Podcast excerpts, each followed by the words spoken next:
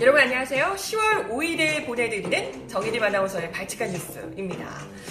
자유한국당이 심재철 의원의 폭로로 연일 난항을 겪고 있습니다. 나름대로 출구 전략을 모색 중인 듯 하지만 쉽지 않아 보이죠?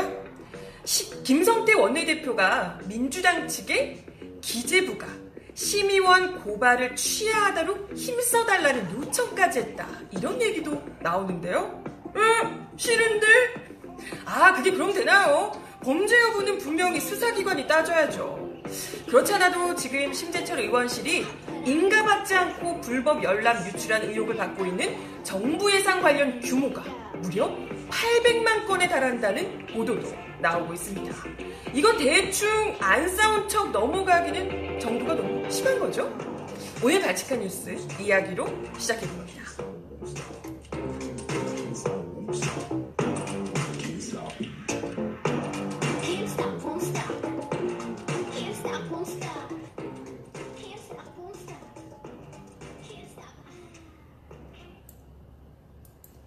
네, 여러분 안녕하세요. 10월 5일 금요일 발칙한 뉴스 정혜림 아나운서입니다. 지금 비가 굉장히 많이 오고 있어요. 전국적으로 제25호 태풍 콩레이가 점점 한반도에 가까이 다가오고 있기 때문이라고 하는데요. 당초 예측으로는 일본만 이렇게 지나간다고 했던 것 같은데 예측과는 달리 내일 오전까지 한반도에 진입해서 제주와 부산 이렇게 지나서 일본을 간다고 합니다. 그래서 오늘 그리고 주말까지 많은 비를 뿌린다고 하니까요. 비 피해 없으시게 조심하셔야 될 것 같아요. 네, 정혜림의 발칙한 뉴스는요. 매일 12시 30분부터 약 30분가량 보내드리고 있고요. 페이스북 라이브를 통해서 보내드리고요. 그리고 팟캐스트와 유튜브로도 업데이트되고 있습니다. 맞다. 유튜브에 업데이트를 하니까요. 거기 댓글로 많은 분들이 화질이 왜 이렇게 떨어지냐고 화질 좋은 걸로 올려달라고 이렇게 하시는 분들이 계시더라고요. 이게요. 의도한 거예요. 의도한 겁니다, 여러분. 제가 또 이렇게 FHD 모공 보이고 이러면 여러분들 안 돼요. 이게 여러분들의 안구 테러를 제가 걱정해서 이렇게 뽀샤시게 댓글로 화질이 좀 떨어지게 이렇게 만들어서 하는 거니까요.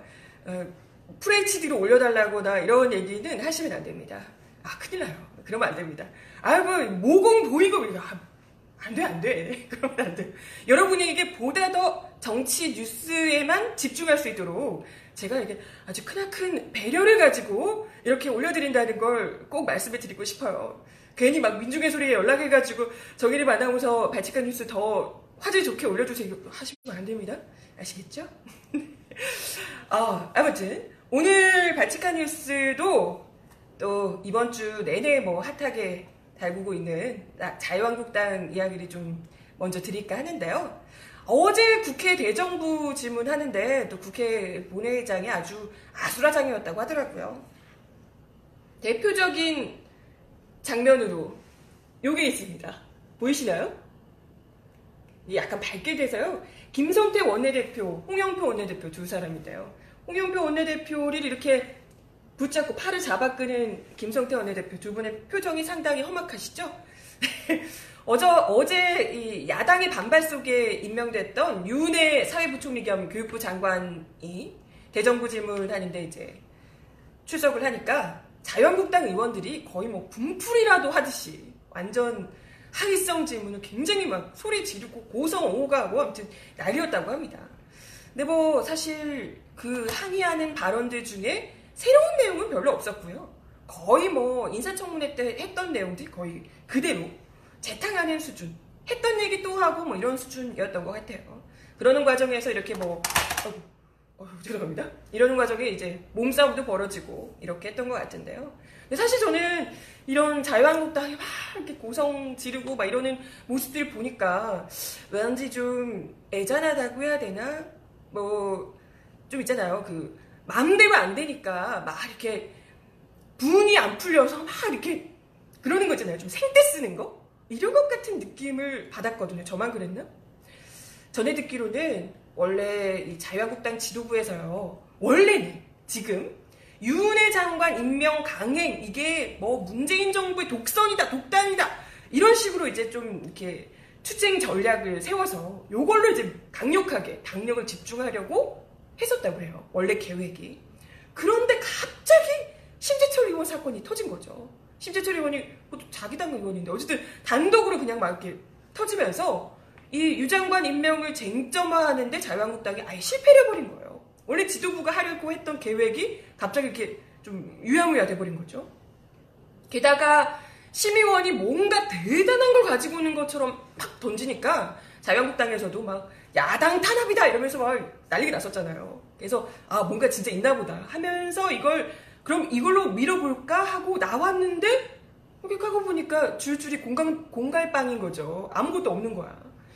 이러다 보니까 그 당 내에서도 굉장히 당혹스러워하는 분위기라고 합니다. 어떡하지? 오히려 지금 막 이렇게 하고 보니까 문재인 정부 너무 검소한 거 아니야? 약간 이런 반응들이 지금 나오고 있으니까 지금 너무 당혹스러운 거죠. 자유한국당 입장에서도. 더 중요한 건 지금 자유한국당 지도부조차도 심의원이 보유하고 있는 내용을 모른대요. 심의원 혼자 하는 거야. 그래서 뭐 당 차원에서 이걸 어떻게 돌파할지 출구 전략도 대응 전략도 어떻게 세울 수가 없다고 합니다. 근데 더 당황스럽겠죠. 지금 이거 어떻게 해야 될지. 이런 와중에도 우리 심재철 의원께서는 계속해서 스모킹 건이야 이러면서 막 터트리는데 어머 또 별거 아니네? 막 던졌는데 어머 또 별거 아니야. 뭐 이러고 있으니까 지금 뭐 자유한국당 입장에서 지도부 입장에서도 굉장히 지금 당혹스러운 거죠. 이게 또 계속 이런 식으로 늘어지면 더 자유한국당 입장에서는 힘들 수밖에 없지 않겠어요. 그러다 보니까 아예 김성태 원내대표가 최근에 홍영표 민주당 원내대표에게 기재부한테 좀 심재철 의원 고소한 거 이거 취소 좀 해달라고 해라. 좀 힘 좀 써달라. 이렇게 요청을 했더라는 보도가 나오기도 했습니다. 막 눈물겹죠. 앞에서는 그렇게 막 삼각김밥이나 먹으라고 막 이렇게 했는데 뒤에서는 빨리 고소 취소 좀 해줘 라고 이야기를 하고 계시는 어떻게든 지금 이 상황을 돌파하기 위한 뭔가가 너무나도 필요하다 이렇게 생각을 하고 계시는 거죠. 자유한국당 지도부에서도. 하지만 지금 이미 선을 넘은 것 같아요. 오늘 나온 한국일보 보도에 따르면요. 심재철 의원이 불법으로 다운로드한 것으로 보이는 이 문건들이 800만 건 이상인 것으로 알려지고 있다고 합니다. 지금 이제 검찰에서 지금 수사를 하고 있는 중인데 정부 예산 관련 자료 규모, 이 심재철 의원이 인가를 받지 않고 불법 유출, 열람한 것으로 지금 의혹을 받고 있는 그런 자료의 규모가요. 정부 예산 관련 자료의 규모가 무려 800만 건에 달하는 것으로 알려지고 있다고 합니다. 이건 기획재정부가 애초에 지금 예측했던 이 심재철 의원 중에서 빼간 자료가 한 100만 건 정도라고 얘기를 했다고 하는데 기재부가 얘기한 것보다도 8배 이상이라는 거예요.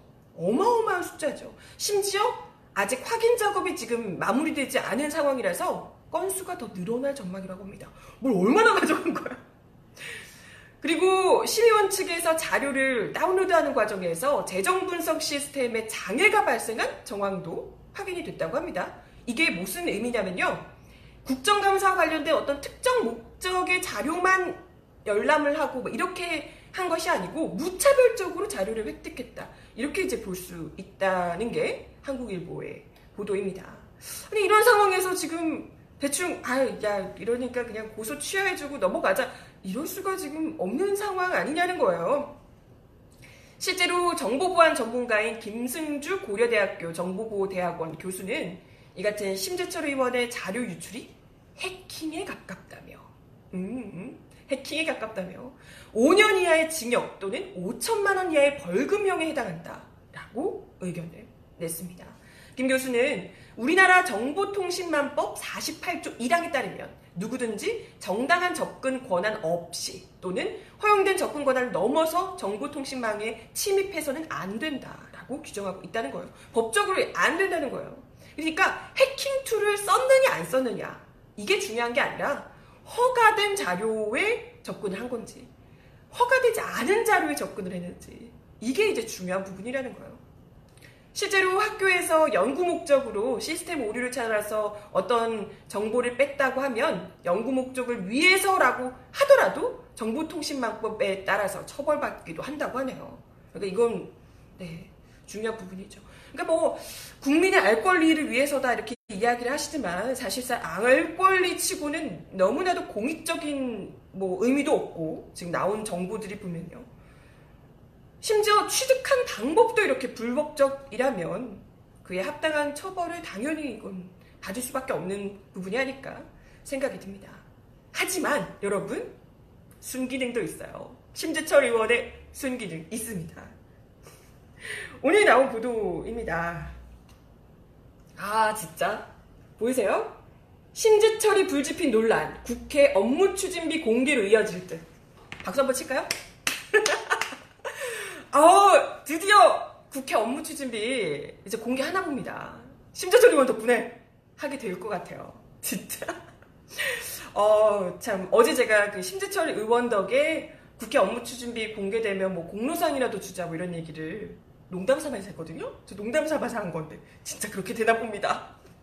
네, 국회에서 그동안은 계속 비공개해왔던 이 업무 추진비 집행 내역을 전면 공개할 방침이라고 밝혀왔습니다. 워낙 지금 비난이 너무 거세지니까 국회 입장에서도 모른 척 넘어갈 수가 없겠죠. 문희상 국회의장 직속으로 지난달 출범한 국회혁신자문위원회가 최근 회의에서 최소한 다른 정부기관 수준으로 업무 추진비를 공개하는 방안에 뜻을 보고 있다고 합니다. 아 이거 진짜 다른 정부기 어제 발칙한 뉴스에서 제가 이야기 드렸었죠. 다른 정부기관들 같은 경우에는 기본적으로 이건 총액이 아니라 세부적으로는 다 공개를 하고 있다는 거예요. 근데 국회만 총액만 딱 올려놓고 있다. 제가 이야기를 드렸었죠. 근데 그 다른 정부기관들 수준으로는 적어도 공개를 하자. 이렇게 뜻을 모았다고 합니다. 이게 바로 심재철 의원의 순기능이라고 할 수 있을까요? 네, 아무튼 이에 따라서 국회는 우선적으로 업무 추진비 정보 공개 청구에 전향적으로 응하고 그동안 법원이 계속해서 하라고 했었죠.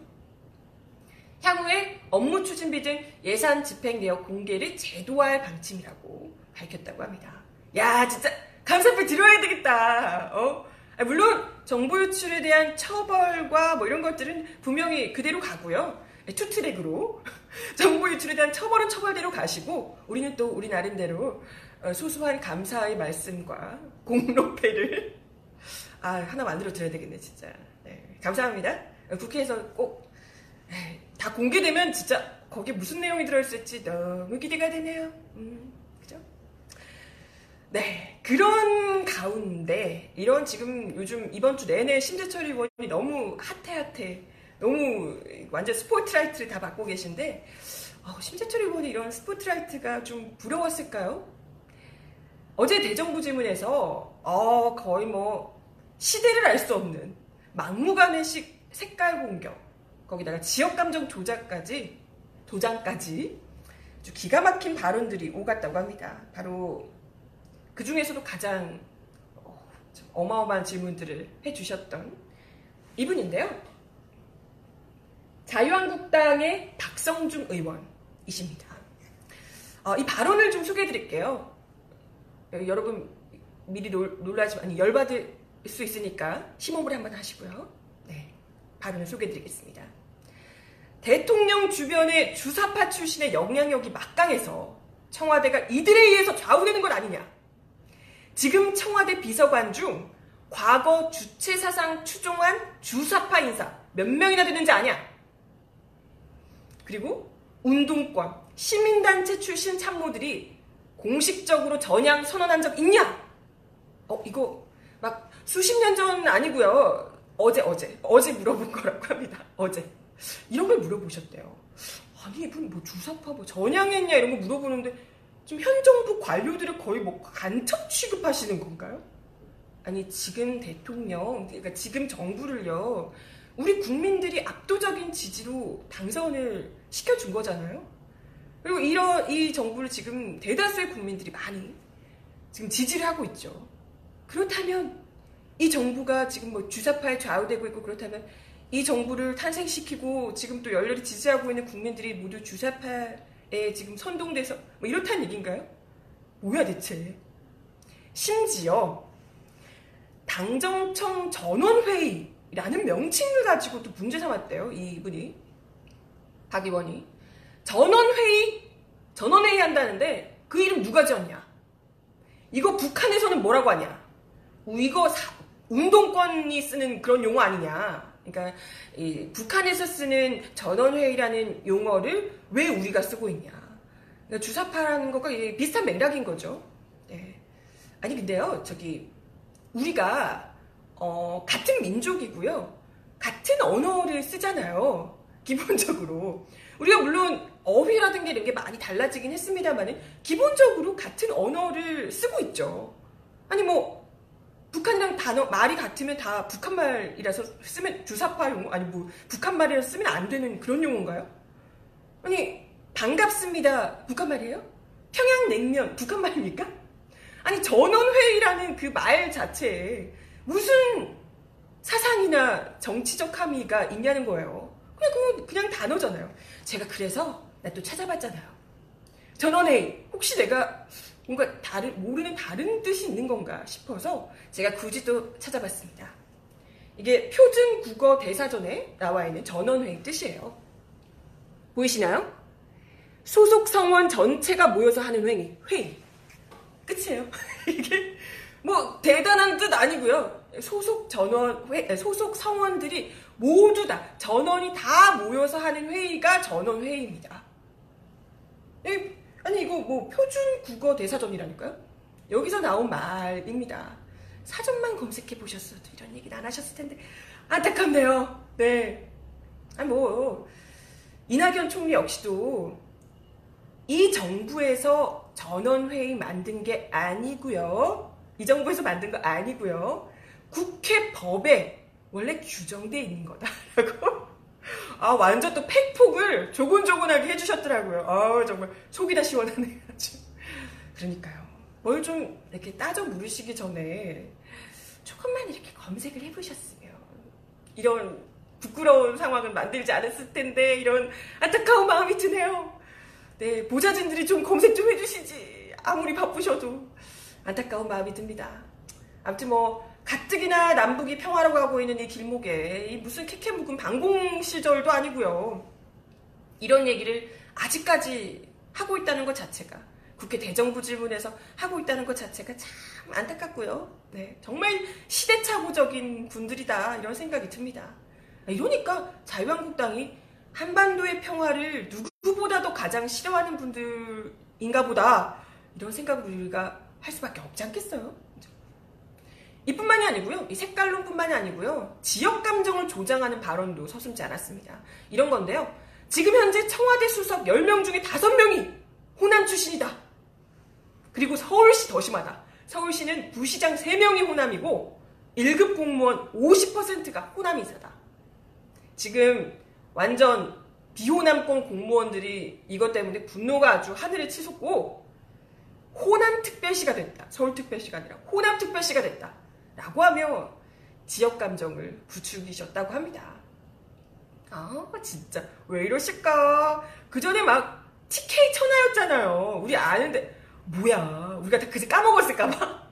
이명박근혜 정부 때 그만큼 모든 그 인사들 TK로 쫙 깔렸던 거 우리가 아는데 왜 그러실까. 네. 아니 물론 어느 한 지역에서 막 정말 인사들이 다 편중되고 이런 건 옳지 않습니다. 좋지 않죠.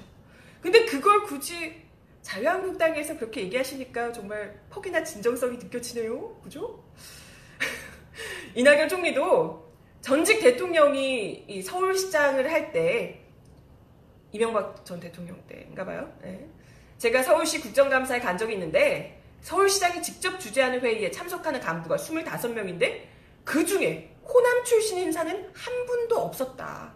그런 시절이 있었다는 거예요. 그게 아주 오래된 얘기 아니고 지금 뭐 아주 오래되고 뭐 이런 것도 아니고 불과 지금 뭐 이명박 정권 때 뭐 이런 때인 거니까요. 이 상태가 물론 정상이다, 바람직하다, 그러니까 호남 인사가 50% 이렇게 되는 게 바람직하고 정상이다라고 얘기하는 건 아닌데 그래도 최근 한 10년, 20년 그 이전의 불균형에 대해서는 좀 같이 생각을 했으면 좋겠다. 근데 이제 좀 그렇다고 해서 물론 어떤 지역적으로 완전 수치적으로 딱딱 나눠서 인구 대비해서 여기 인구가 몇 명이니까 딱 몇 퍼센트만 뽑고 뭐 이렇게 하는 게 사실 불가능하죠. 그건 좀 뭐 실효적이지도 않고 의미가 없는데 그렇지만 어찌됐건 차후에는 조금씩 더 많이 지역적 균형이 이루어지도록 인사를 배치하는 게 필요하겠죠. 근데 그런 것을 자유한국당이 뭐 호남특별시 뭐 이런 얘기하면서 그렇게 하니까 아니 그렇게 얘기하실 것 정도라면 거의 80~90% 돼야 호남특별시 이렇게 얘기할 수 있는 거 아닌가 그런 뭐 생각이 들기도 하고 아무튼 뭐 이게 좋다는 건 아니고 자유한국당이 이렇게 얘기하니까 참 진정성이 느껴지지 않는다 이런 생각이 들기도 합니다. 아무튼 뭐 무려 2018년 대한민국 국회 대정부 질문에서 이런 색깔론에 지역감정 조장하는 발언 이런 걸 우리가 듣고 있어야 한다니 우리 높은 국민적 의식에 너무 떨어지는 거 아닌가 이런 생각을 하게 됐습니다. 네. 그리고 마지막 소식 하나 더 있어요. 원래 오늘 제가 이명박 전 대통령 1심 재판이 오후 2시에 생중계가 된다고 어제 막 기대된다고 이렇게 했던 것 같은데 안타깝습니다. 네, 기사가 떴네요. 다들 보셨죠? 이명박 전 대통령이 불출석한다고 생중계 때문에 출석 안 하시겠다고 통보를 했다고 합니다.